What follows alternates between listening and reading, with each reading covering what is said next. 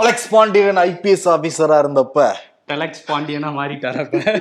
சரி சொல்லுங்க. இருந்தப்ப. கனடால இருந்தப்ப பல கேஸ் செத்து வச்சிருப்பாரு. ஆமா அந்த ரெண்டு லட்சத்துல ஒண்ணு ரெண்டு சேர்த்து வச்சிருப்பாரு. ஆமா நீயும் கை கொடு நீயும் கை கொடு. ரெண்டு ரெண்டு ஒத்துமையா இருக்கணும். கிளம்பி போ அப்படின்னு சொல்லியிருப்பாரு. அப்போ ஒரு ஐபிஎஸ் இருந்தாலும் கேட்டிருப்பாங்க. இப்ப ஐபிஎஸ்ஸே ரிசைன் பண்றாரு அவரு. இப்ப அதே மென்டாலிட்டி தான் இருக்காரு நம்ம சொல்லிட்டு இருந்தோம்ல. அதே மாதிரி ஒரு சம்பவத்தை நீங்க பண்ணா பாத்துருக்காரு. ஆனா பேக் ஃபயர் ஆயிருக்கு ஆனா இன்னைக்கு தான் பிஜேபிக்கு சரியான தரமான சம்பவம் ஒண்ணு நடந்திருக்கு. அப்படியா? என்ன சம்பவங்கிறத ஷோக்குள்ள போனா தானே சொல்லுவீங்க? அதேதான். சரி. ஓகே ஷோக்குள்ள போயிடலாம்.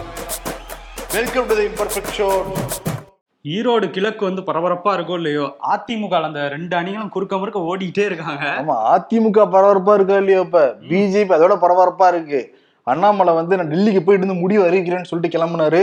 அந்த ரெண்டு நாட்கள் நாங்க அறிவிப்போம் ரெண்டு நாட்கள் அறிவிப்போம்னு சொல்லிட்டு கிட்டத்தட்ட அதுவே வந்து ஒரு பன்னெண்டு நாள் ஆயிருச்சு இது வரைக்கும்.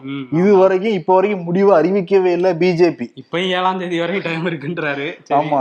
போனாரு என்ன ஆச்சு டெல்லி கிளம்பி போயிருக்காரு. என்னன்னா இங்க இருந்து கேட்டு கேட்டு பார்த்தாரு மேலிடத்துல. மேலிடத்துல இருந்து எந்த விதமான அறிவிப்பும் சொல்லவே இல்லை ஆலோசனையும் கொடுக்கவே கிடையாது. என்ன ரீசன்னா டெல்லியே இப்ப வந்து பிபிசி பிரச்சனையை பார்த்துக்கிட்டு இருக்கு. இன்னொரு பக்கம் வந்து அதானி என்டர்பிரைசஸ் வேற கீழே போய்கிட்டு இருக்கு. இன்னொரு பக்கம் மூன்று மாநில தேர்தல்கள் வேற இருக்கு அவருக்கு அவங்களுக்கு. இதை தாண்டி என்னன்னா ஈரோடு கிழக்குல இதுக்கு முன்னாடி யாரு என்னன்னா தமாகவும் காங்கிரஸும் அங்க நின்னது. இப்ப தமாகவே அதிமுகவை விட்டு கொடுத்துட்டாங்க. இப்ப பிஜேபிக்கு இது ரோலே கிடையாது. அதனால இடைத்தேர்தலை பத்தி கண்டுக்கவே இல்லை. அண்ணாமலை கிட்ட நீயே ஏதாவது பண்ணிக்க வைப்பான்னு சொல்லி அனுப்பிச்சிருக்காங்க. இது என்னன்னா அந்த கல்யாண வீட்டுல. சில பேருக்கு வேலையே இருக்காது. ஆனா கூட குறுக்கால மறுக்கால ஓடிக்கிட்டு எல்லா வேலையும் சீரமா காட்டிப்பாங்களே. ஆமா முன்னாடி நின்னுட்டு ஏப்பா அதை எடுப்பா இதை எடுப்பா அப்படிம்பாங்க. ஆமா அதே வேலைதான் இங்க பிஜேபி பாத்துக்கிட்டு இருக்கிறதா சொல்றாங்க ஏடிஎம்கேவினர் ம்ஹும். முக்கியமா அண்ணாமலை என்ன பண்ணிருக்காரு? சிடி ரவி கால் பண்ணிருக்காரு. அண்ணே இந்த ரெண்டு கோஷ்டியும் சண்டை போட்டுட்டு இருக்காங்க.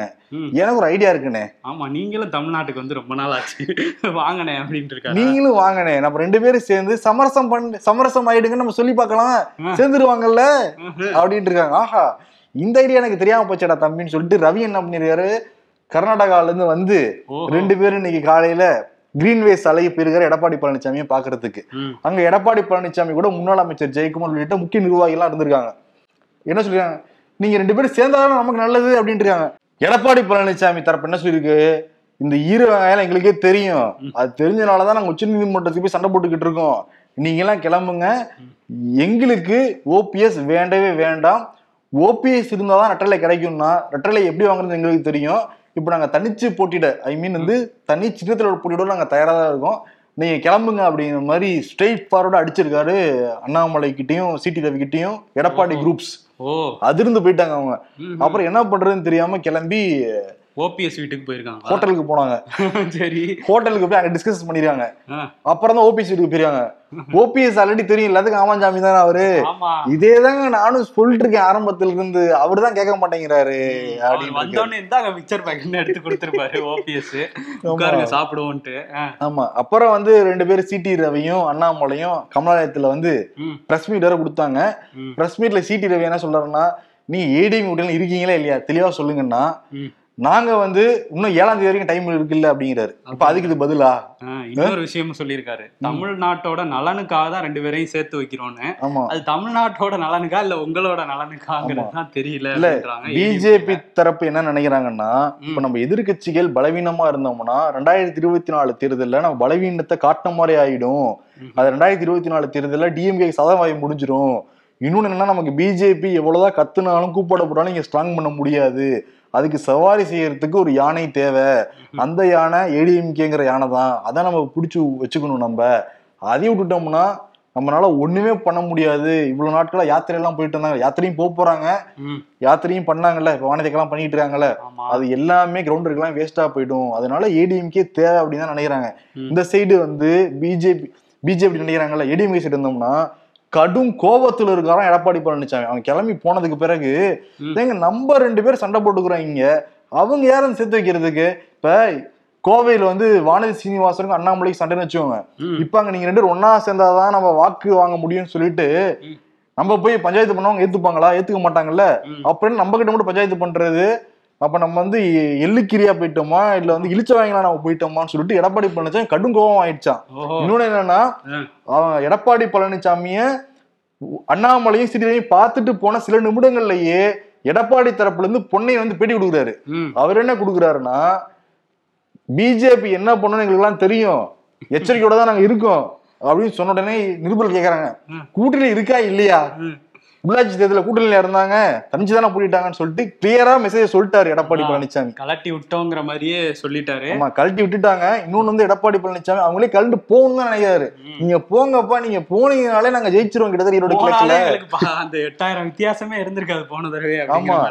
அது என்னன்னா முன்னாடி வந்து பாருங்களேன் தமாகா வாசன் இருக்காருல்ல. இப்ப தமிழ்நாட்டுக்கு மோடி வரப்ப அமித்ஷா வரப்ப வாசன் வந்து தட்டி கொடுத்துட்டுலாம் போவாங்க. கவனிச்சிருக்கீங்களா? அந்த அளவுக்கு க்ளோஸ் பிஜேபி கிட்ட வாசனே. பிஜேபி தலைவர்கள்ட்ட ம், இப்ப ஏன் அவரே எடப்பாடி பழனிசாமி கிட்ட இருக்காருன்னா அதான் அரசியல். இங்க வந்து மோடி அமித்ஷா எல்லாம் செல்லாது. இங்க வந்து இதுதான் செல்லும் அப்படிங்கிற மாதிரி தான் அவர் அவருடைய ஸ்டாண்டா இருக்கு. இன்னொன்னு என்னன்னா யுவராஜ் முன்னாடி போட்டிட்டு இருந்தாருல அந்த தொகுதியில. கிளீனா பிளான் போட்டு கொடுக்குறாங்க எடப்பாடி பழனிசாமிக்கு இப்போ நம்ம ஷோ பண்ணிட்டு இருக்க டைம்ல கூட இப்ப சென்னையில இருந்து கிளம்பி சேலத்துக்கு போயிட்டு அங்கிருந்து இப்ப ஈரோடு வந்து போய்கிட்டு இருக்காராம் எடப்பாடி பழனிசாமி. அங்க ரெசார்ட்ல போயிட்டு தங்கி அட்டரன்ஸ் எல்லாம் இருக்கிறாராம் எடப்பாடி. எத்தனை மாவட்ட செயலாளர் இருக்கீங்க அப்படின்னு. மொத்தம் இருநூத்தி முப்பத்தெட்டு அங்க பூத் இருக்கான் ஒவ்வொரு பூத்துக்கும் கிட்டத்தட்ட நூறு பேர்ல இருந்து இருநூறு பேர் வரைக்கும் போட்டு கிரவுண்ட் ஒர்க் பண்ணிட்டு இருக்காங்களாம் அங்க. ஏன்னா கடந்த முறை எட்டாயிரம் வாக்குகள்ல தான் தோத்து போனோம். தமாக நின்னா கூட சின்ன வந்து ரெட்டலை தான். இப்ப நம்ம வந்து கொஞ்சம் வேலை பார்த்தோம்னா வேலை பார்த்தோம்னா ஜெயிச்சிடலாம் அப்படிங்கிற நிலைமையில தான் இருக்காரு எடப்பாடி. இன்னொன்னு என்னன்னா ஏன் பிஜேபி போகணும்னு நினைக்கிறாங்கன்னா ஈரோடு கிழக்கு தொகுதியில பொறுத்த வரைக்கும் இருபத்தெட்டாயிரம் வாக்குகள் இஸ்லாமியர்கள் அவங்க கிட்ட இருக்கு. அதே மாதிரி பதினெட்டாயிரம் வாக்குகள் கிறிஸ்தவர்கள்ட்ட இருக்கு. இப்ப பிஜேபி கலண்டாலே கிட்டத்தட்ட இருபத்தாறாயிரம் பதினெட்டாயிரம் வளாச்சு ஆமா கிட்டத்தட்ட நாற்பதாயிரம் வாக்குகளுக்கு மேல உள்ள வருதோ இல்லையோ கொஞ்சமாவது வரும்ல அதுல. இவங்க இருந்தாங்கன்னா வராது அப்படிங்கிறது வராது. அதனால. கிளம்புங்க. வேண்டே வேண்டாம் அப்படின்றாரு. இன்னைக்கு அண்ணாமலை பண்ணதுல எடப்பாடி பழனிசாமி அன்கோ உச்சபட்ச இரிட்டேட் ஆயிட்டாங்க ம். நீ யாருப்பா வந்து பஞ்சாயத்து பண்றதுக்கு? நேத்து மழை நேத்து பேஞ்ச மழையில முளைச்ச காளானிங்கிற அளவுக்கு தான் அங்க ஓஹோ அண்ணாமலை கிளம்புனதுக்கு பிறகு அங்க. சரி நாலு வருஷத்துக்கு முன்னாடி இவங்க தானே சேர்த்து வச்சாங்க. அப்பயே இப்படி பேசல அப்ப அண்ணே கேட்டாருன்னு வச்சுக்கோங்களேன். மோடி கேட்டாருன்னு வச்சுக்கோங்க அண்ணே. ஏண்ணே நான் ஸ்ட்ராங் பண்றதே நீங்க வளரணுங்கிறதுக்கு தாங்க அண்ணே இப்ப இங்க என்னண்ணே அரசியல்? உங்களை சேர்த்துக்கிட்ட எங்களுக்கே பலவீனம் ஆயிடுனே நாங்க ஜெயிச்சு உங்களுக்கு தரனே அப்படின்ட்டு தான் அவர் சொல்லுவாரு. இன்னொன்னு என்ன பண்ணிட்டு இருக்காங்கன்னா ஏடிஎம்கே ஈரோடு கிழ- கிழக்குல அந்த பூத் கமிட்டி எல்லாம் இருநூறு பேரை சேர்த்து விட்டுருக்காருன்னீங்கல்ல. எல்லா ஏரியாவுக்கும் போய் எவ்வளவு போலி வாக்காளர்கள்லாம் இருக்காங்கன்னா பாருங்க அப்படின்னு சொல்லியிருக்காங்க. ஏதோ லிஸ்ட் எல்லாம் எடுத்து வச்சிருக்காங்களாம் நாற்பதாயிரம் போலி வாக்காளர்கள் வந்து லிஸ்ட் எங்கள்கிட்ட இருக்கு அப்படின்னு சொல்லிட்டு இங்க கொடுத்துட்டு வந்தாருல தேர்தல் ஆணையத்துல போய் ஜெயக்குமார். இப்ப டெல்லியில வந்து சி வி சண்முகம் போய் கொடுத்துட்டு வந்திருக்காரு ஆமா. சீசன் அதை மட்டும் கொடுக்கல இன்னொரு விஷயம் சொல்லியிருக்கு. ஏன்னா நேற்று தேர்தல் ஆணையம் வந்து உச்சநீதிமன்றத்திலே சொல்லிருச்சு. இடைக்கால பொதுச் செயலாளராக நாங்க அங்கீகரிக்கல எடப்பாடி பழனிசாமின்னு சொன்ன உடனே. இன்னொன்னு சொல்லியிருக்கு தேர்தல் ஆணையம் அதான் வழக்கு நடந்துகிட்டு இருக்குல்ல நீங்க முதல்ல ஜட்ஜ்மெண்ட் சொல்லுங்கயா. அதுக்கப்புறம் நாங்க ஜட்ஜ்மெண்ட் சொல்றோங்கிற மாதிரி தேர்தல் ஆணையம் சொல்லிருச்சு.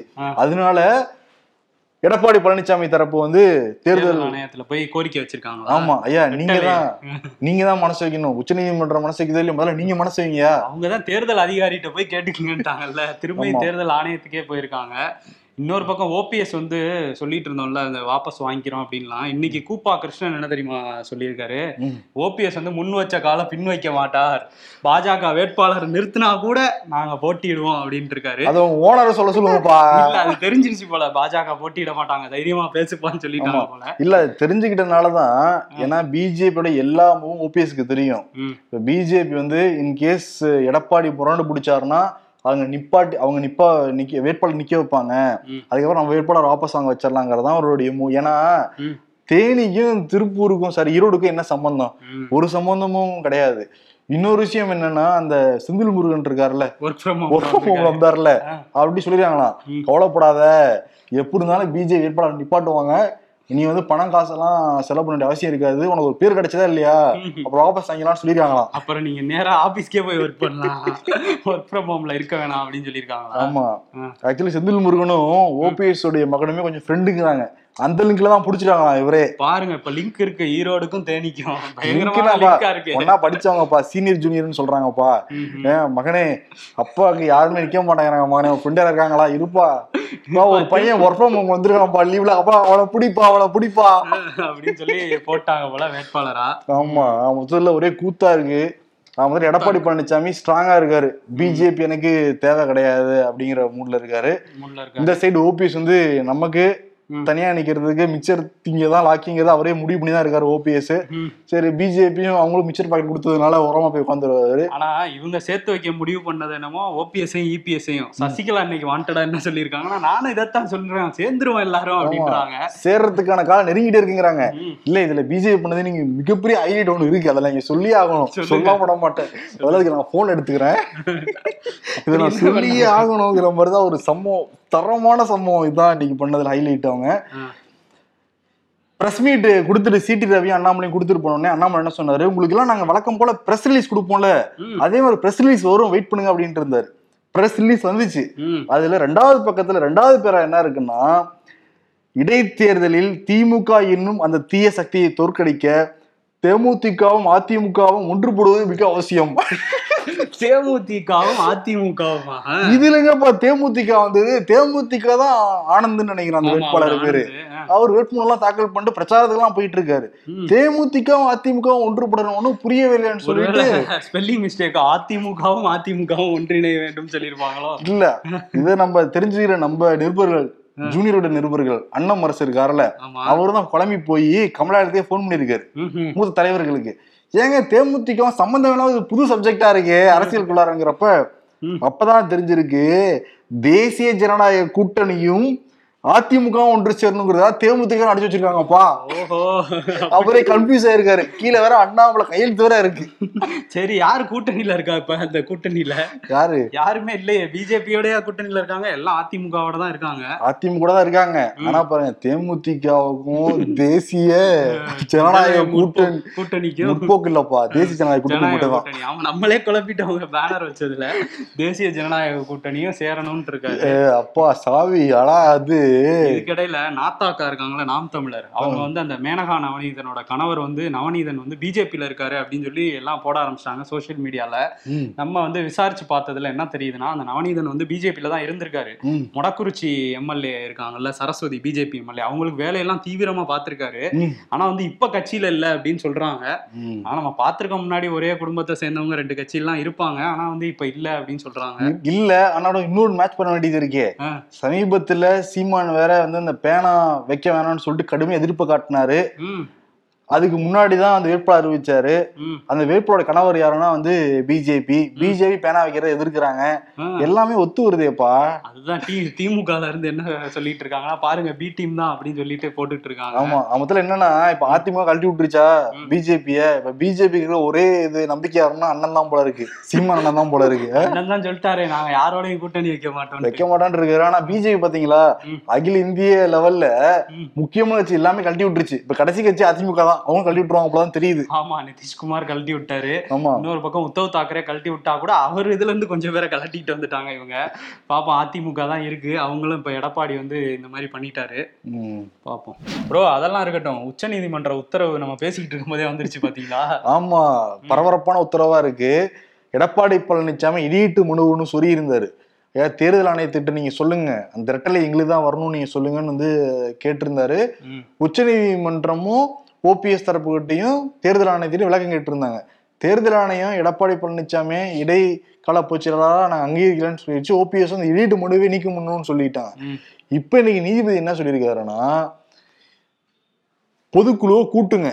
அதிமுகவுடைய பொதுக்குழுவை திரும்பவும் கூட்டுங்க. திரும்பவும் முதல்ல இருந்தா இப்ப அந்த பொது வழக்கு பொதுக்குழு வழக்கு நடந்துகிட்டு இருக்கிறதுனால அதுக்கான தீர்ப்பை நாங்க தள்ளி வச்சிருக்கோம் அது மெயினான வழக்கு. இந்த இடிட்டு மனுக்கு மட்டும் அவங்க சொல்லிருக்காங்க என்ன சொல்றாங்கன்னா அதிமுகல இருக்கிற எல்லா பொதுக்குழு மெம்பர்ஸையும் கூட்டுங்க. இப்ப நீக்குனாங்கல்ல? ஓ பன்னீர்செல்வத்தையும் சொல்றாரு அவரு. ஓ நீங்க பாட்டில் விட்டு துரத்துன எல்லாரையும் உள்ள கூப்பிடுங்கன்ற எல்லாத்தையும் கூப்பிட்டு அங்க வந்து ஒரு முடிவெடுங்க வேட்பாளரை நீங்க தேர்ந்தெடுங்க ஒன்று கூடி தேர்ந்தெடுங்க. அந்த யார் வேட்பாளருங்கிறத அவைத்தலைவர் மூலமாக என்கிட்ட சொல்லுங்க. நாங்க அவருக்கு வந்து ரெட்டலை கொடுக்க சொல்றோங்கிற மாதிரி சொல்லியிருக்காங்க. இது நடக்குமா? ஏன்னா அதிமுகவோட விதிகளின்படியே பொதுக்குழுவை கூட்டணும்னா பதினஞ்சு நாளைக்கு முன்னாடி எல்லாருக்கும் கடிதம் அனுப்பப்பட்டிருக்கணும். இப்ப அப்ப இன்னைக்கு என்ன தேதி? மூணு. இன்னைக்கு தேதி மூணு.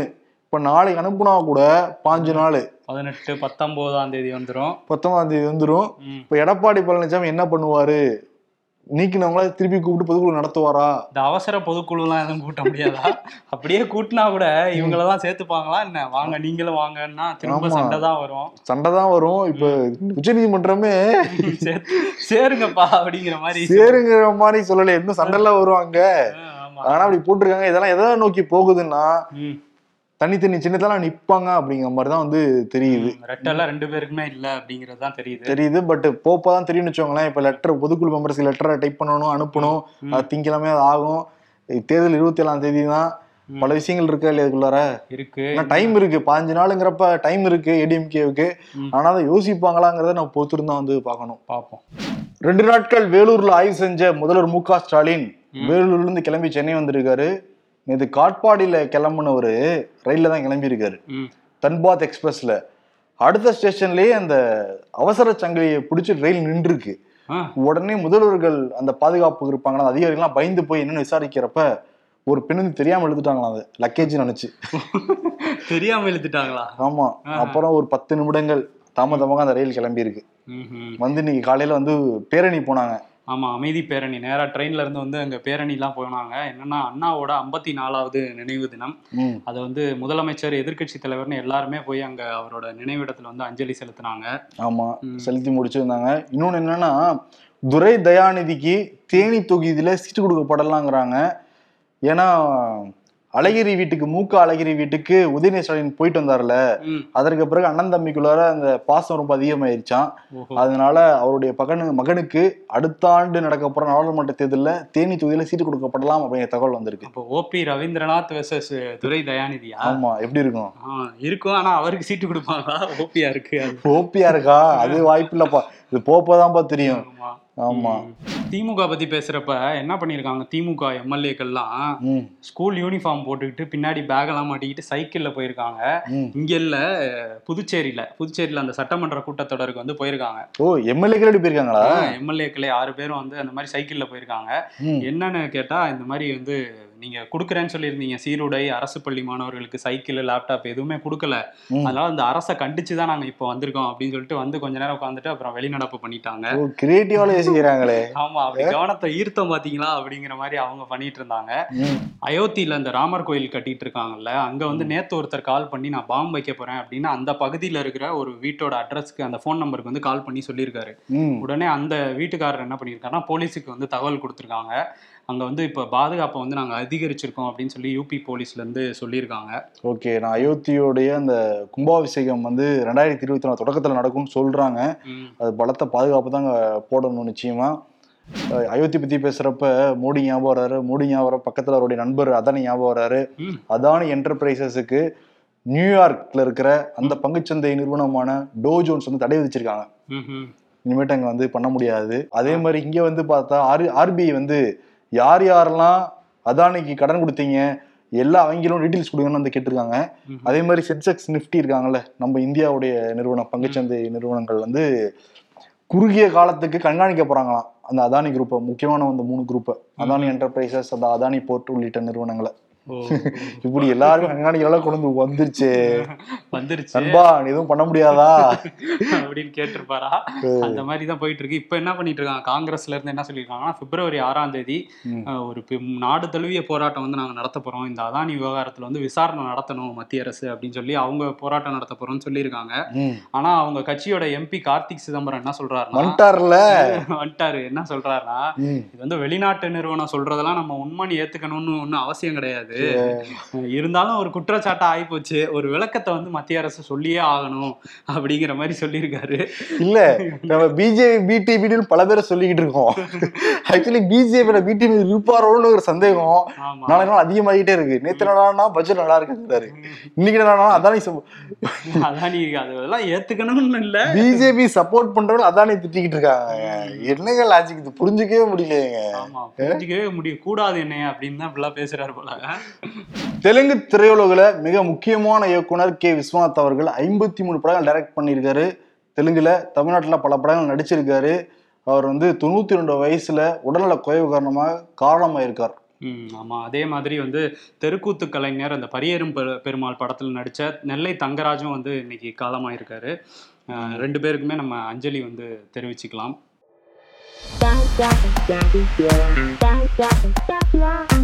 ஆண்ட்ராய்டு போன் யூஸ் பண்ணாத பசங்க வேலைக்கு தேவை. பசங்களுக்கு வயது அறுபது இருக்கும் சார் பரவாயில்லையா? அறுபது வயசு உள்ளவங்க நிறைய யூஸ் பண்றாங்க. மேனேஜர் மாசம் மாசம் பத்தாயிரம் கட்டுங்க. ரிட்டையர்ட் ஆகும்போது ஒரு கோடி கிடைக்கும். இப்போ ஒரு கோடி கொடுங்க மாசம் மாசம் பத்தாயிரம் கட்டுறேன். யாருக்கிட்ட?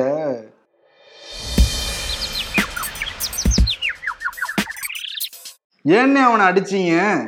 வருஷம் ஏழு லட்சம் ரூபாய் வருமானம் வர்றதுக்கு பட்ஜெட்ல வழி எதுவும் சொல்லியிருக்காங்களான்னு கேக்குறான்பா. ஏன்டா ஊர்ல எல்லாருக்கிட்டையும் கடன் வாங்கி வச்சுக்கிட்டு தான் பணக்காரன்னு சொல்லிட்டு திரியிறியா அப்படின்னு சொல்லிட்டு யாருக்கோ புடனிலே அடிச்சு அனுப்புறாங்க.